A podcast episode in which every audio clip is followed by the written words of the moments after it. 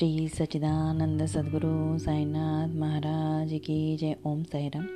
आज मैं आपसे साईं बाबा की एक लीला शेयर करना चाहती हूँ। स्टोरी है और वो स्टोरी बाबा के गुरु होने की एक लीला है। गुरु कैसे परीक्षा लेते हैं और गुरु सब जानते हैं कि हमें क्या चाहिए और उसको कैसे प्रदान करना है। और गुरु कैसे परीक्षा लेते हैं और हमें कैसे हमारी हर काम में सहायता करते हैं और गुरु की कृपा पाने के लिए, गुरु गुरु की सहायता पाने के लिए हमें फुल सरेंडर और गुरु को गुरु की लीला समझने के लिए, गुरु के शिष्य बनने के लिए एलिजिबिलिटी होनी चाहिए। वही बात ये लीला दर्शाती है। तो एक बार ऐसे हुआ कि एक बाबा का भक्त था जिसको बेटी की शादी करनी थी, अपने बेटे की शादी करनी थी तो उसमें उसके पास बहुत पैसे कम थे और पैसे की बहुत दिक्कत थी। तो उसने सोचा, मैं बाबा के पास जाता हूँ। बाबा तो हर प्रकार की, हर तरह से सहायता करते हैं सभी भक्तों की। कोई भी प्रॉब्लम हो, बाबा उसको सॉल्व करते हैं और चमत्कारिक तरीके से सहायता करते हैं। वो उसको मालूम था तो उसने सोचा, मैं शिरडी जाके बाबा से धन की सहायता माँगता हूँ, पैसों की सहायता माँगता हूँ बेटी की शादी करने के लिए। तो वो शिरडी गया। वो ब्राह्मण था। वो द्वारका माई में गया और बाबा के पास जाके बैठा। बाबा तो पहले से सब जानते थे तो उसने बाबा को अपनी प्रॉब्लम्स बताई। प्रॉब्लम बताई कि मेरी बेटे की शादी है और उसको, उसके लिए मेरे पास कोई पैसा नहीं है। तो बाबा ने उसको एक पोटली दी। और वो पोटली में गोश्त के टुकड़े दिए और बोला कि ये तुम्हें काम आएँगे, तुम ये लेके अभी से अभी के अभी इधर से निकल जाओ जाओ, तुम्हारा कल्याण होगा। ऐसा बोल के बाबा ने उसको भेज दिया। वो बाबा के आगे कुछ तो बोल नहीं पाया और बाबा बाबा ने जो ये टुकड़े दिए थे, वो लेने ही पड़ते।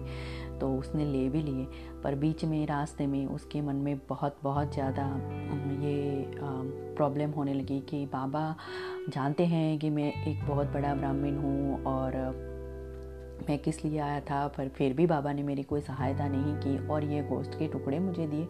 ब्राह्मण हूँ मैं और मुझे गोश्त के टुकड़े दिए। तो क्या मैं इसको क्या करूँगा और कैसे करूँगा? तो वो लेके चलने लगा और सोचने लगा कि कोई देख लेगा तो कैसा होगा कि एक ब्राह्मण हो के ये गोश्त के टुकड़े लेके जा रहा है। तो यही बात सोचते सोचते वो छुपाते हुए निकला शिरडी से और रास्ते में उसने सोचा कि इसको मैं फेंक देता हूँ। तो उसने फेंक दिए गोश्त के टुकड़े एक नाले में फेंक दिए और उसी जगह पे वो जो कपड़ा था उसका जोली था, वो धोने बैठ गया। जब वो धोने बैठा तो उसमें से छोटी हड्डी सोने की निकली। और सोने की कुछ पार्टिकल्स निकले उसमें से। तब जाके उसको रियलाइज़ हुआ कि जो बाबा ने टुकड़े दिए थे, वो मुझे दिखने में गोश्त जैसे दिख रहे थे, पर एक्चुअल में वो सोना था। और वो सोच के बहुत बहुत पछताने लगा और बाबा को जाके कह भी नहीं पाया कि मैंने वो फेंक दिया।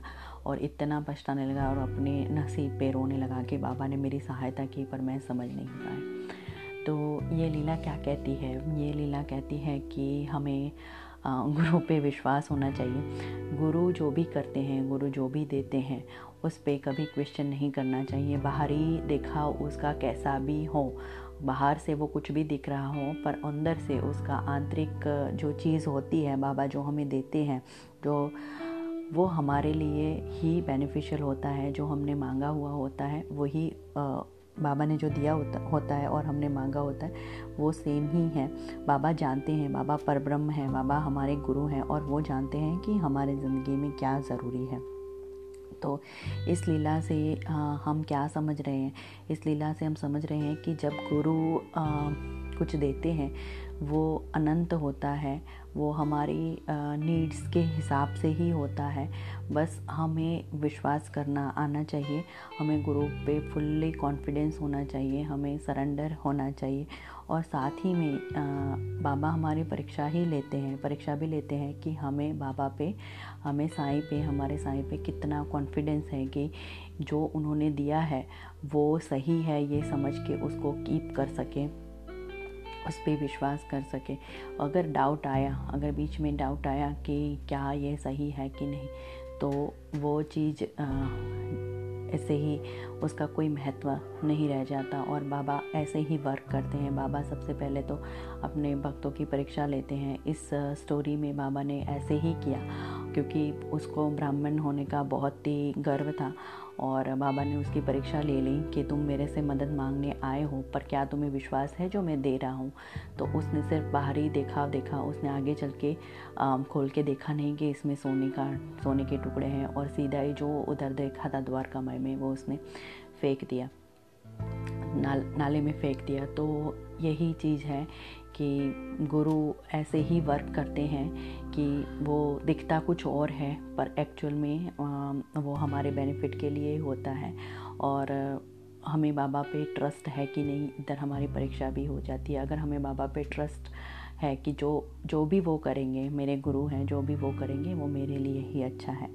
तो यही स्टोरी मैंने आप सबसे शेयर की। ओम साई राम श्री सचिदानंद सदगुरु साईनाथ महाराज की जय। गुरु ब्रह्मा, गुरु विष्णु, गुरु देवो महेश्वर।